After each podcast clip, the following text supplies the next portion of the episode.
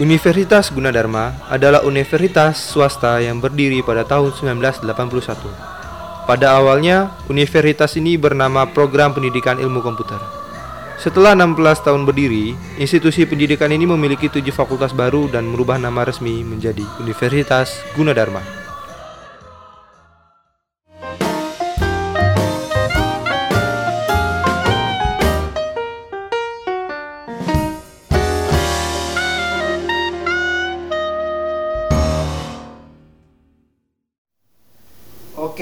Kita semua anak Gundar di sini, maka Yo. kita sekarang akan bahas kampus kita Gunadarma. Hmm. Oke. Perkenalan dulu gak nih? Perkenalan Apa dulu. udah kenal? Apa udah kenal? Belum ya.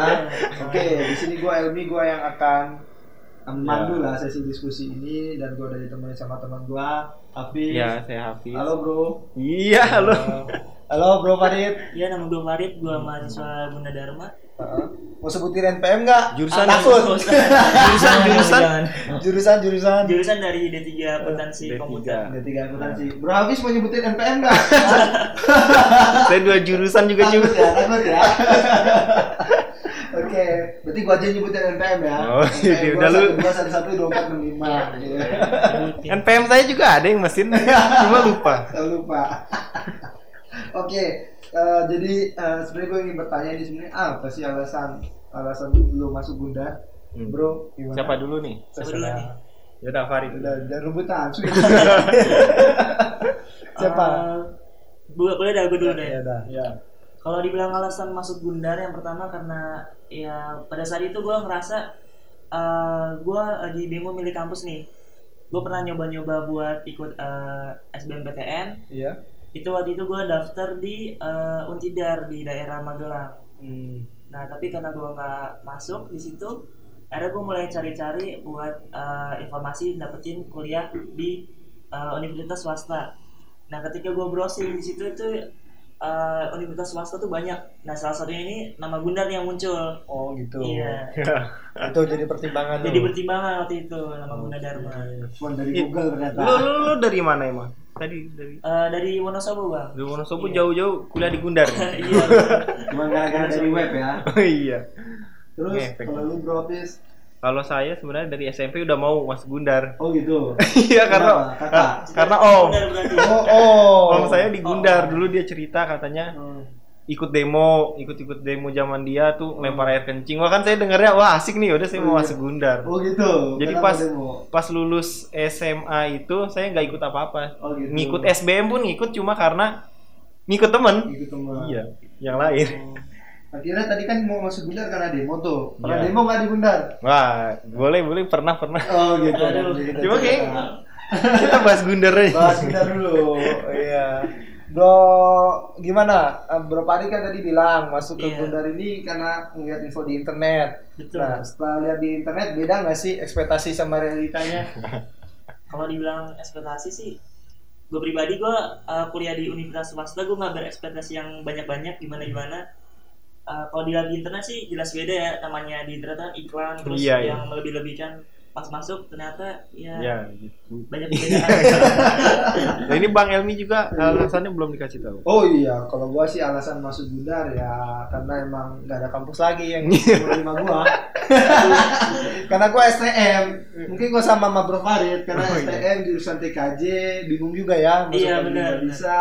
Akhirnya ya udahlah swasta, swasta diinin Gundar. Tadinya gua mau masuk Unikom Hmm, di Bandung, eh, tempat Oh, mantan saya tahu itu. Iya.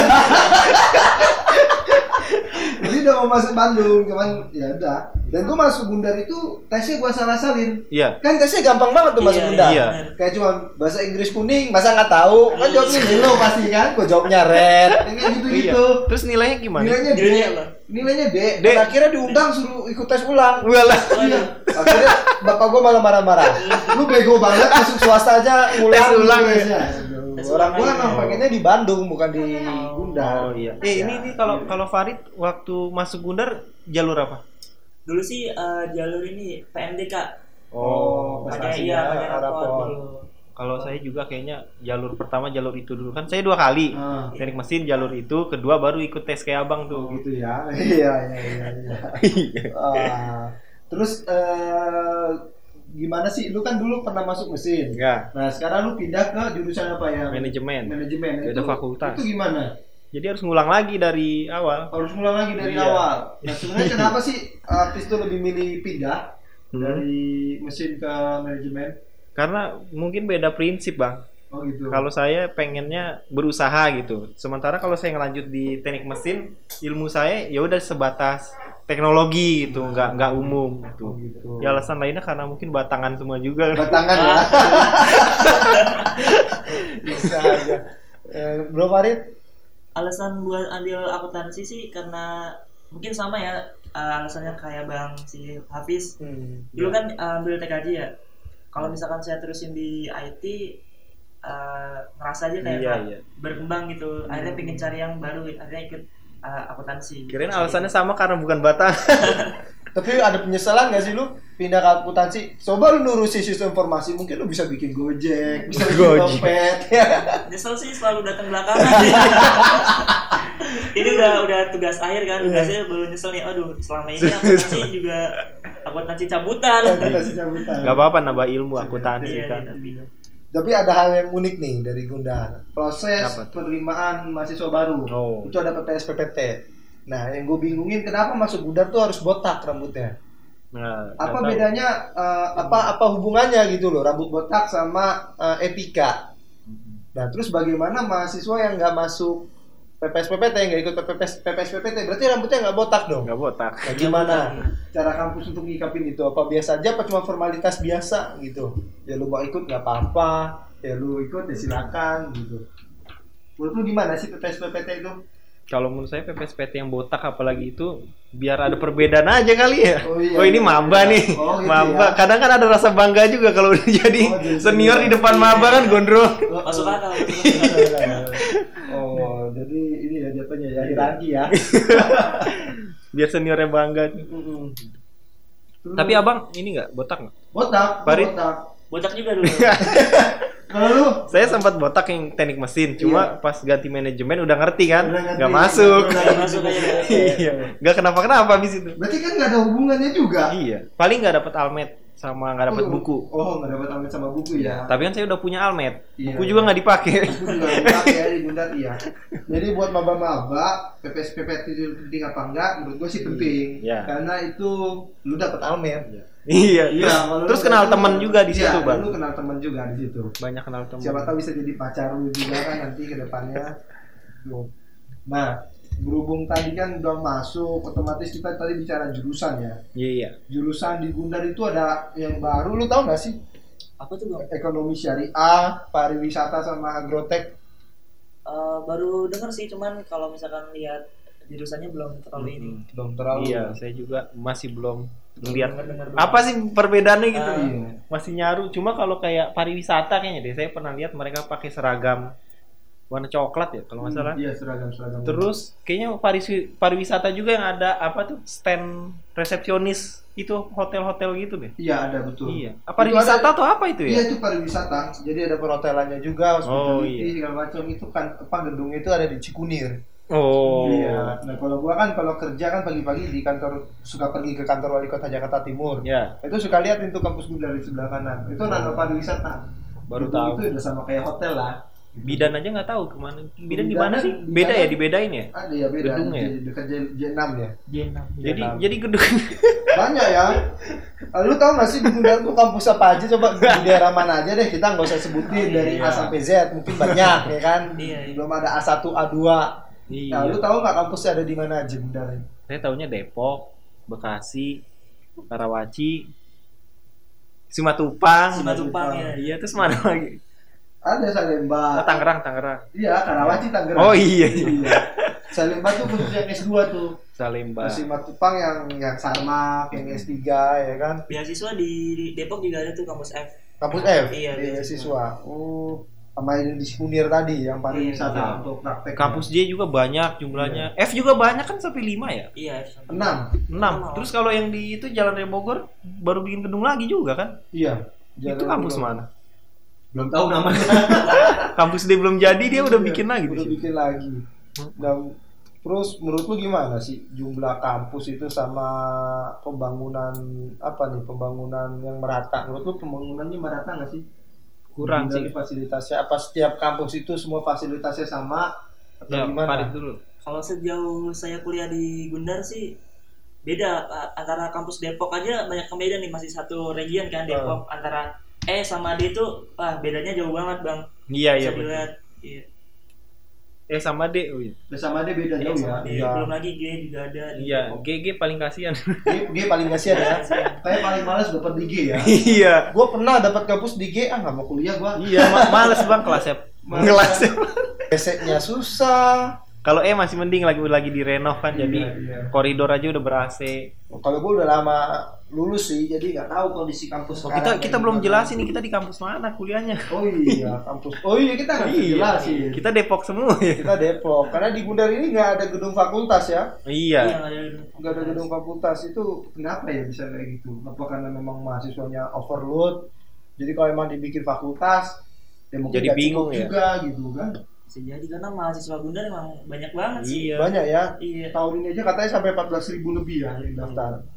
Bayangin tuh kampus di mana tuh orang? Mungkin karena dulu Gundar satu inian kali Bang. Dulu dulu kan cuma apa STMIK Oh, ya. iya, Mungkin jadi betul. satu nggak berekspek banyak Iya iya.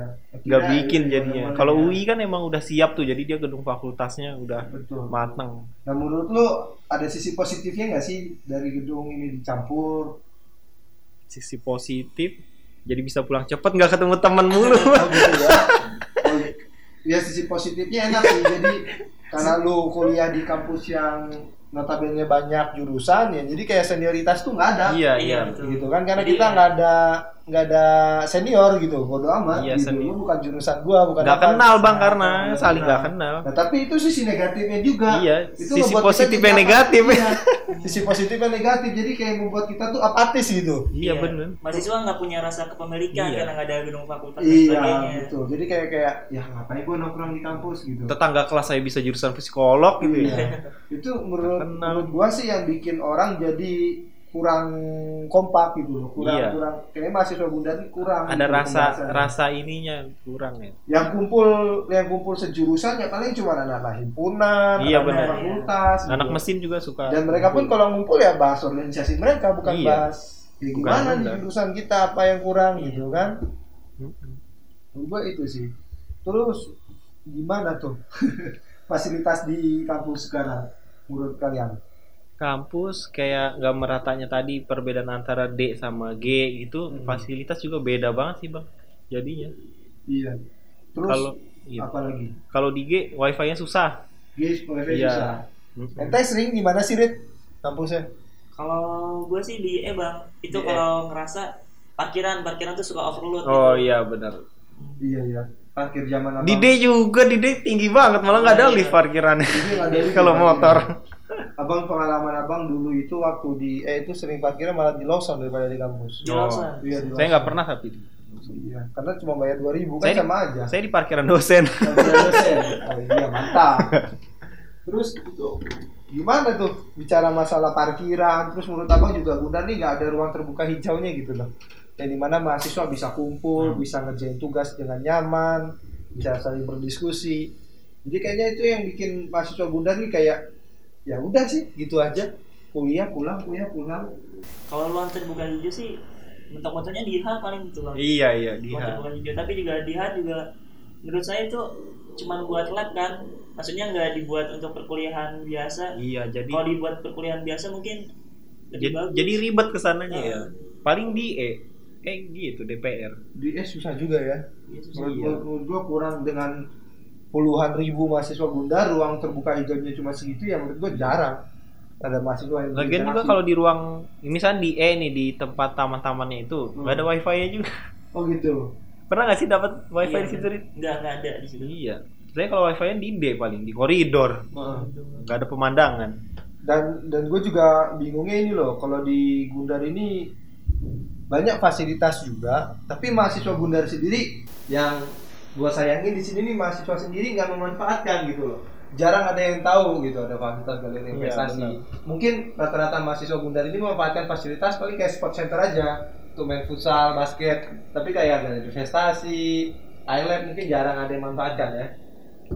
itu juga mungkin karena ini bang karena futsal kan emang sesuatu hal yang besar gitu loh. Maksudnya semua laki-laki suka terus Gundar wah punya fut lapangan futsal akhirnya mereka pakai kalau galeri galeri investasi kan nggak belum tentu cuma beberapa doang Iya. Dan mungkin kebanyakan orang-orang mikir wah ini punya anak ekonomi. nah iya bisa jadi Tapi faktanya kebanyakan yang ikut galeri investasi itu malah industri. iya Iya. mungkin banyak gencor kali BM itu bang Tuh, nah fasilitas di kampus apa lagi ya? Menurut menurut gua sih di Gundal ini sayangnya nggak ada kantin. kantin ya Iya. Jadi kita agak susah kalau makan. Dan bisa kita tinggal turun ke bawah bisa makan. Tapi ini kita harus jalan cari warteg yang murah. Menurut sih itu minusnya sih. tapi saya pengen tanya dulu deh si Farid ini kuliah di gedung apa sih Kalau lu kuliah di gedung E sama G sih. oh rata-rata. jadi sama barengan kayak kita ya bukan Iya. kayak yang di apa sih Kampus J. kampus J Iya, iya, kampus J. itu khusus berarti ya Khusus. berarti kita Sama semua kampus Gundal kayaknya nggak ada kantin deh di mana-mana. iya sama Menurut Cuma- gimana? cuma saya pernah dengar katanya kantin itu bayar ke eh kantin warteg-warteg sebelah bayar ke Gundar bang Masa? iya Bayar ke Gundal jadi juga? bayar ke Gundar Setoran? mereka setoran Waduh. Jadi waktu yang di pinggir Gundar itu bayar. Iya, bayar. Oh. itu itu masih katanya sih kan Mungkin mungkin tanahnya milik Gundal. Iya. Bisa jadi. jadi dia nggak nyediain kantin lagi Karena kampus G juga lagi expand. Jadi G, tanahnya tuh iya. di sekitar tuh lagi dibeli semua sama kampus G untuk melebarin kampus. iya Iya, tapi plus minus sih ada kantin atau enggak. Menurut gua Gundar sengaja nggak dibikin kantin. Karena kalau dibikin kelas lebih banyak pendapatannya. Ini bayangin kan satu kelas 50 orang bisa jadi 10 kelas. Ya kan? Daripada harus buat kantin, Iya. mending buat kelas. 500 orang. mending ke warteg aja Iya. anak-anak deh Bisa dia bisa dapat 3,5 miliar setahun. kalau itu saya kurang tahu deh Ya kan? dari dari terima mahasiswa baru dibandingkan dia sewa kantin paling dapatnya baliknya ya 300 juta mungkin. tapi kalau kalau ini kan kampus Gundar itu jatuhnya misah-misah ya bang ya Iya. makanya kita banyak kampus coba kalau kayak UI nyambung gitu kan Iya, itu mungkin warteg jauh jadi ada kantin Ada mungkin itu kantin, bisa iya. jadi alasan juga bisa jadi tapi alasan. kalau kampus kayak yang lain yang kayak Gundar juga misalnya kayak BSI gitu yang misah-misah Heeh. itu ada kantin nggak sih kayaknya nggak ada juga sih. ada nggak Nggak Nih, ada. moderator Setahu gue sih jarang jarang ada jarang ya Iya. oh berarti mungkin itu juga alasannya bang kalau UI kan nyatu tuh kantin Iya. jauh eh warteg jauh mungkin dari terus jauh juga dari Wilayahnya khusus Ah, lah ya, heeh. hanya di sana doang.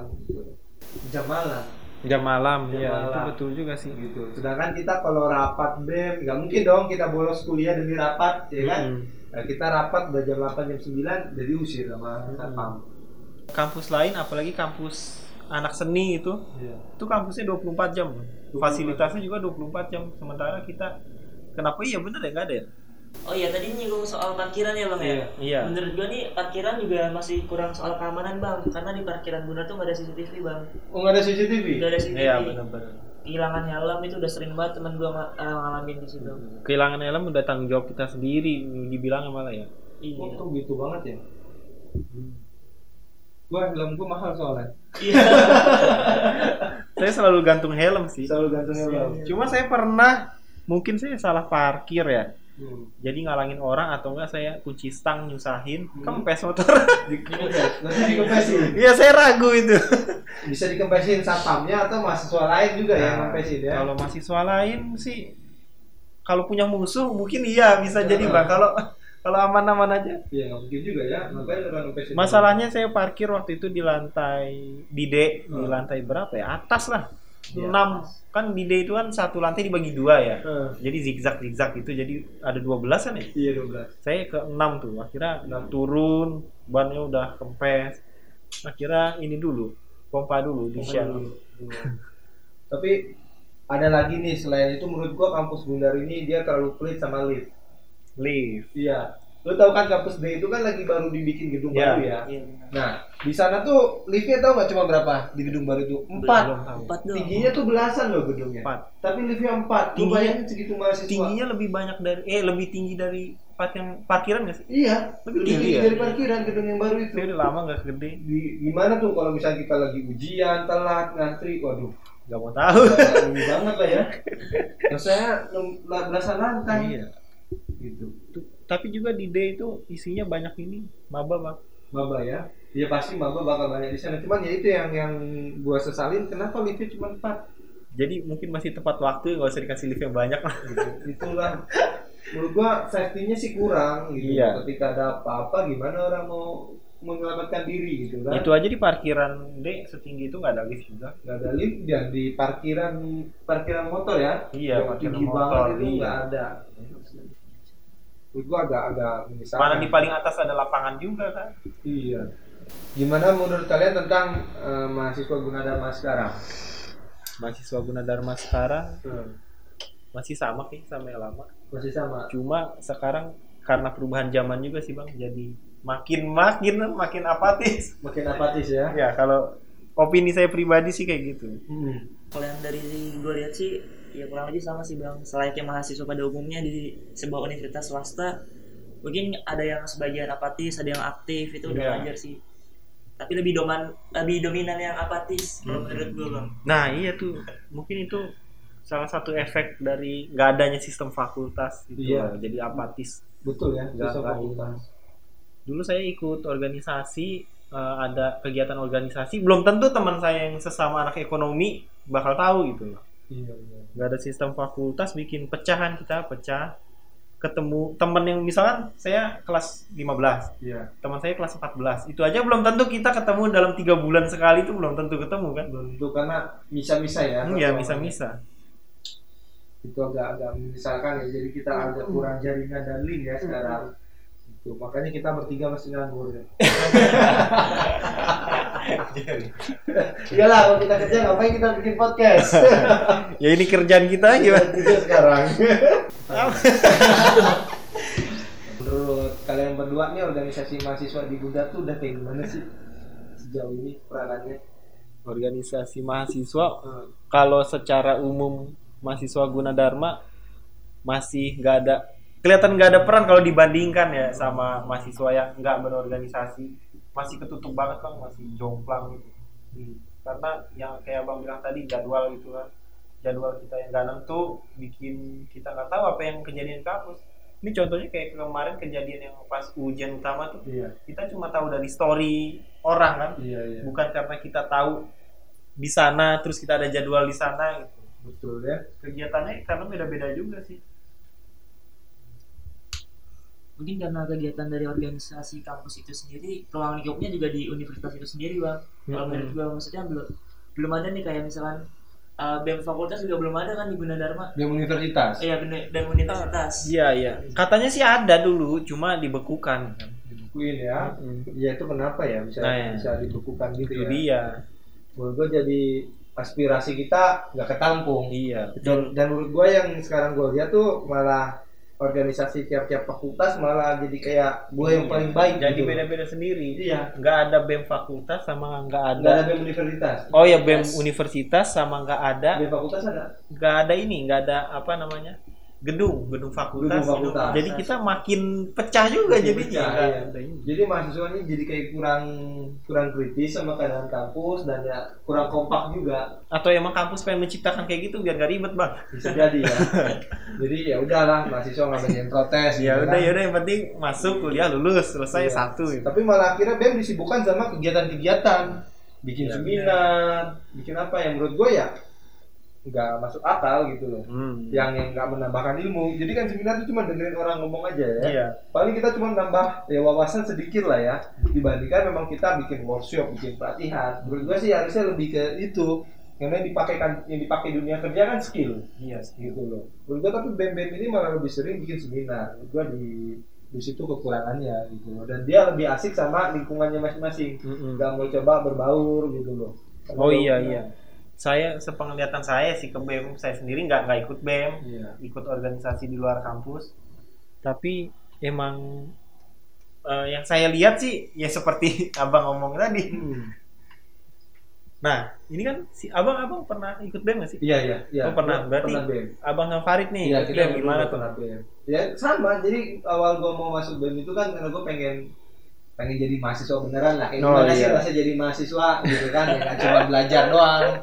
Lu SMA belajar pagi sore. Nah gua pengen coba jadi mahasiswa gitu. Dan emang sih uh, kuliah agak keteter sedikit. keteter Eh, ya tapi sih eh, tapi setelah berjalan lama di BEM kok gue malah ngerasa ini nggak nggak enak banget organisasinya gitu loh. Ketika gue di kampus, gue disuruh datang sama ketua apa pembina BEM disuruh ngambil uang untuk event itu aja gue harus pakai sepatu. oh, Sedangkan oh, itu jamnya jam di luar kampus gitu. Iya, di luar kampus Iya dong ya. Gua namanya lagi nggak kuliah, terus jam 8 malam disuruh ke kampus ya gue dengan pakaian seadanya dan itu gue diomelin. Di- Padahal gue masih iya sopan. Iya, padahal gue masih sopan atas gue kemeja bawa gue celana itu abang datangnya ke mana? Ke ke kampus B, kampus D ke bagian mana ke bagian kemahasiswaan. oh. Heeh, jadi ketemu sama pembina BEM dan itu gue diomelin gara-gara pakai sendal. terus terus ada lagi yang disuruh sama BM ngedit sampai 150 Iya, ada juga gue punya teman. Gitu loh, ada sertifikat gitu, ada sertifikat 200 loh. 150 150 isi input nama masing-masing gitu. Menurut gua harusnya BEM itu kan lebih berpikir ya cari inovatif baru masa kasihan gitu loh anggotanya bikin sertifikat ditulis 150 Ntar tadi keluarin nggak ya orangnya? Kita ngomong di sini. bener itu benar-benar deh. Menurut gua ngomongnya ke mana gitu ya? Aduh. Gitu gimana sekarang pendapatnya si Farid? jadi itu yang barusan diomongin bang Elmi itu ya itu gua pengalaman gua sendiri gitu ya jadi emang kita anak-anak BEM tuh dituntut buat ngelakuin apa buat buat event segala macem tapi kita nggak juga nggak dikasih apa namanya ya nggak dikasih pembinaan yang cukup gitu kita langsung main-main aja gitu kayak misalkan buat event kayak tadi gue bikin seminar nah bikin seminar terus habis itu bikin sertifikat dari senior senior BEM gue sendiri pun nggak pernah ngajarin gitu caranya yang gimana cara yang Eh, baik yang benar iya. akhirnya juga ngerasa dikerjain juga sih. Tapi lu hitungannya ini kan ya, Rit? Udah senior ya di BEM itu. iya udah purna gue iya, udah udah. tapi masih ngurusin sertifikat masih Iya, terakhir kok- kemarin gara-gara belum selesai. Emang nggak ada nggak ada ini lagi? Regenerasinya. Generasi yang baru yang belum bawa- belum diadain ini oprek. Oh, Nah, belum. iya, belum. Dan terus sekarang kalau bikin seminar sertifikat lo masih bikin satu-satu sekarang? Udah enggak. Oh, udah enggak. belajar dari udah belajar. Terus ada lagi nih, kenapa di Gundar nih nggak ada jurusan sosial, politik, hukum dan seni ya? Wah, itu agak agak serem sebenarnya ya. Iya. Buat buat dibahas. Kenapa ya? Kok bisa gitu? Sedangkan kan dia tahu sendiri kan jurusan sosial politik juga sekarang lagi banyak Iya. digemari gitu kan. Iya. Apalagi hukum juga pasti bakal banyak juga. Kenapa nggak dibikin di Gundar ya? itu itu emang agak serem sih pembahasannya. Cuma saya punya opini pribadi. ada tamu lewat.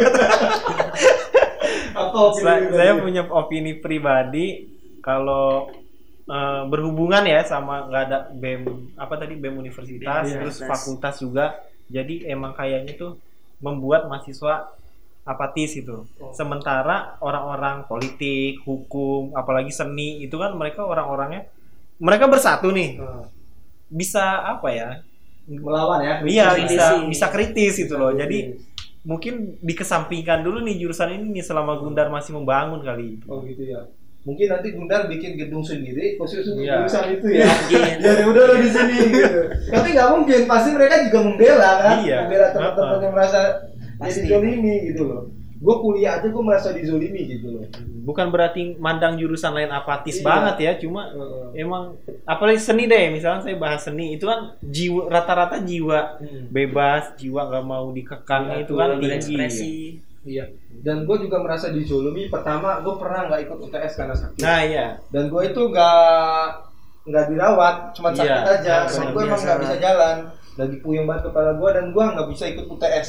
Benar-benar Saya juga nilai gue E. saya juga mau nyinggung itu tadi saya juga ngerasa berat di situ kan kita Hmm. seakan-akan kayak karyawan aja gitu loh Iya. harus masuk dan yang penting tuh masuk gitu Yang loh masuk. kerjaan hari itu belum nggak masalah gitu Iya. saya juga pernah waktu itu tipes sampai akhirnya dianterin gitu ke depan kelas ditungguin pulang gitu pernah itu jadi ya gimana ya Ya menurut gua hal-hal yang kayak gitu tuh malah nggak manusiawi Iya. gitu. Sedangkan lu bayangin, lu berprestasi di kelas. Nilai lu paling bagus. Lu masuk tiap hari, tapi lu nggak ikut UTS deh. Mati lu. Eh otomatis. Menurut gua masa otak seseorang cuma ditentukan sama itu sih? syaratnya apa aja sih kalau biar nggak di ini biar bisa ngulang UTS Biar bisa ngulang. Ya Syaratnya depan harus dirawat harus rawat inap. dirawat sama Iya. untuk dapat Naik haji, naik haji Iya, juga harus dirawat. Iya. naik haji juga masih Jadi harus, dikasihkan ya? harus ada. sama kerabat meninggal Iya. Itu masih bisa. Itu Berarti- harus harus ada alasan yang jelas. berarti kerabat meninggal alasannya kalau Iya. Kan tapi harus ada surat kematian dilampiri Oh, iya, kalau kita iya. mau ngulang dan ujung-ujungnya lebih ribet lagi. Nah. Karena apa? Pelayanan di Gundar, loket-loket itu pada judes. iya benar Mereka itu tugasnya melayani kita, melayani mahasiswa yang mau ngurusin akademik. Tapi kenapa mereka judes-judes gitu loh? benar benar Apa karena gaji mereka kurang? Wah, itu itu karena mereka berat. iya mungkin mungkin karena banyak sih mahasiswanya bang ya kan Masih Iya. satu satu angkatannya bisa berapa ribu gitu Tapi kan banyak loketnya. Mm-mm. tapi tapi apa ya Tapi kayaknya emang nggak sebanding deh bang jumlah loket Iya, sama jumlah, jumlah- mahasiswa yang jadi sana, iya. jadi mereka tuh seakan-akan kayak ini kerja nih hari ini Hmm. masalah ngelari masalah A ntar masalah yang ini kelar sama mahasiswa yang A pertama ini datang lagi mahasiswa lain Dengan masalahnya masalah sama sama. lagi makanya dia ngulang-ngulang gitu terus ngulang terus jadinya jutek loh Iya ya. Tapi emang nggak pernah gue nemu yang baik gitu loh. Oke, andai kata jutek nih ya. Kalau ketemu uh, penjaga loker yang jutek, ya otomatis itu pasti kondisinya siang lah. Masa pagi-pagi udah jutek? Kan nanganin siapa-siapa loh. Masa udah dijutekin gua Iya. ketika gua mau ngurus UTS benar benar Menurut gua ya harus ada pembinaan lah dari Gundar, prototipe-nya gimana melayani mahasiswa. Karena kan mereka ini melayani gitu loh. Mereka penyelenggara pendidikan ya mereka harus bisa mengakomodasi kebutuhan kita semua gitu peserta didik. mungkin karena kita yang butuh kali bang jadinya kita yang butuh loket itu jadinya kayak gitu sih Dan dan sekarang juga kita cetak apa bikin KRS juga masih ngantri panjang-panjang. Hmm. Kampus lain mah sudah bisa online ya kan. Lewat antrian tuh malah sampai keluar gedung tuh bang Wah iya, bisa Iya. sampai 2 3 gedung kan. iya bener apalagi kalau diumumin ke ini Iya. Tapi sebenarnya itu bukan salah dari pihak kampus. Iya. Kalau gua berpandang objektif karena mahasiswa Gundar sukanya di last minute gitu loh. iya bener Titik-titik terakhir. Salah emang semua orang nih gitu Iya, bang coba giliran pas di awal. Gundar itu kan bikin dua bulan, eh satu Iya. bulan setengah untuk pengisian. Tapi mahasiswa tuh sukanya di minggu terakhir. Iya. iya emang emang sifat manusia minggu terakhir baru semuanya Iya.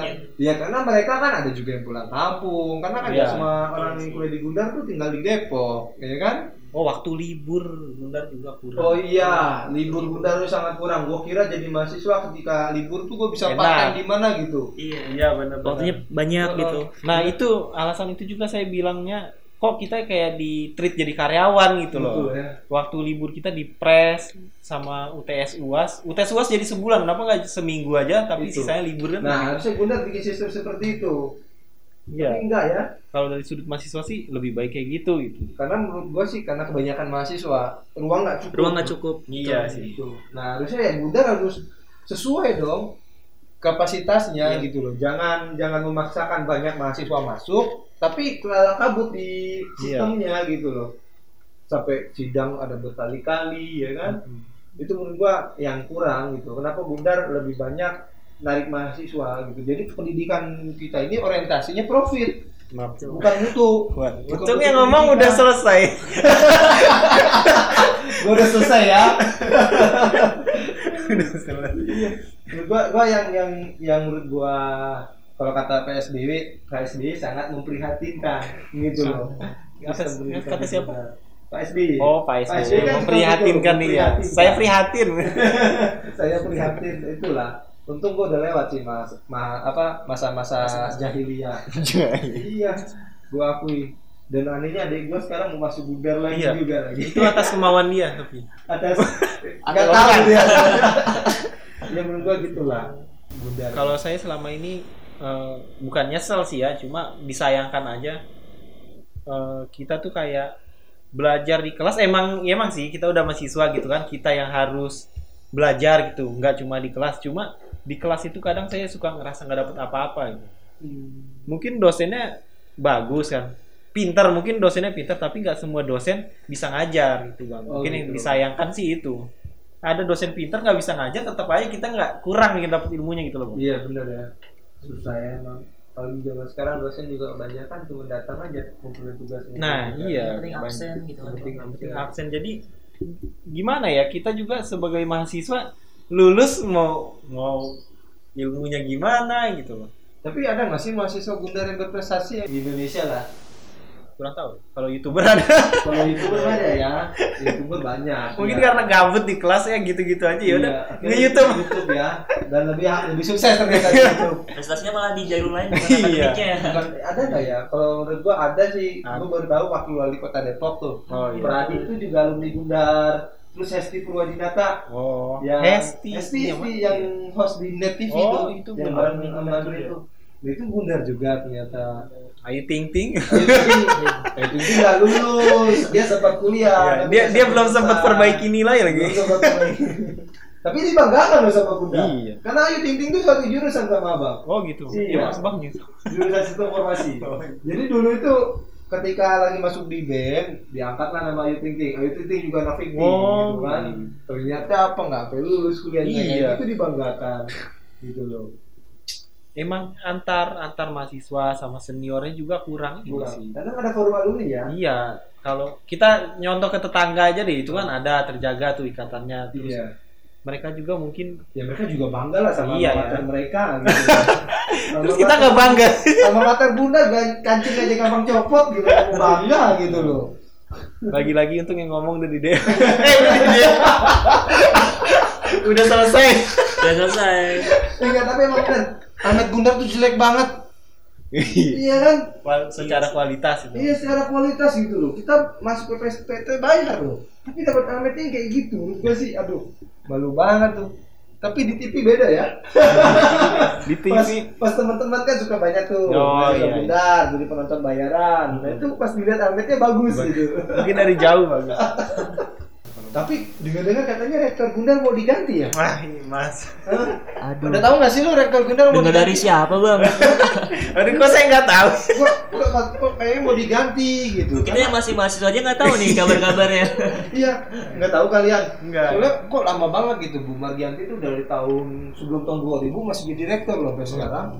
Bu Margianti itu pendirinya. Pendiri. Rektor ya, rektor kita sendiri juga sekaligus yang memiliki Gundar Dharma juga. Dan mungkin itu jadi alasan Gundar nggak berkembang gitu karena dipegang orangnya itu itu aja. Kurang jadi nggak ada inovatif baru. Kalau kita lihat kampus-kampus lain kan banyak nih inovatif-inovatif Hmm. yang baru. Kalau di Gundar kayaknya ketinggalan gitu. Mungkin harus eh, emang ganti dulu baru ada inovasi nih. Ganti rektor nih jadinya. Kira-kira siapa yang cocok buat ganti Bu Margianti ya? Apa ya? Oke. Jadi kita lanjut ya Boleh, diskusinya nanti di sesi berikutnya. Padahal saya lagi mikir nih. Jadi kita lanjut. Mikir pengganti Bu Margianti siapa?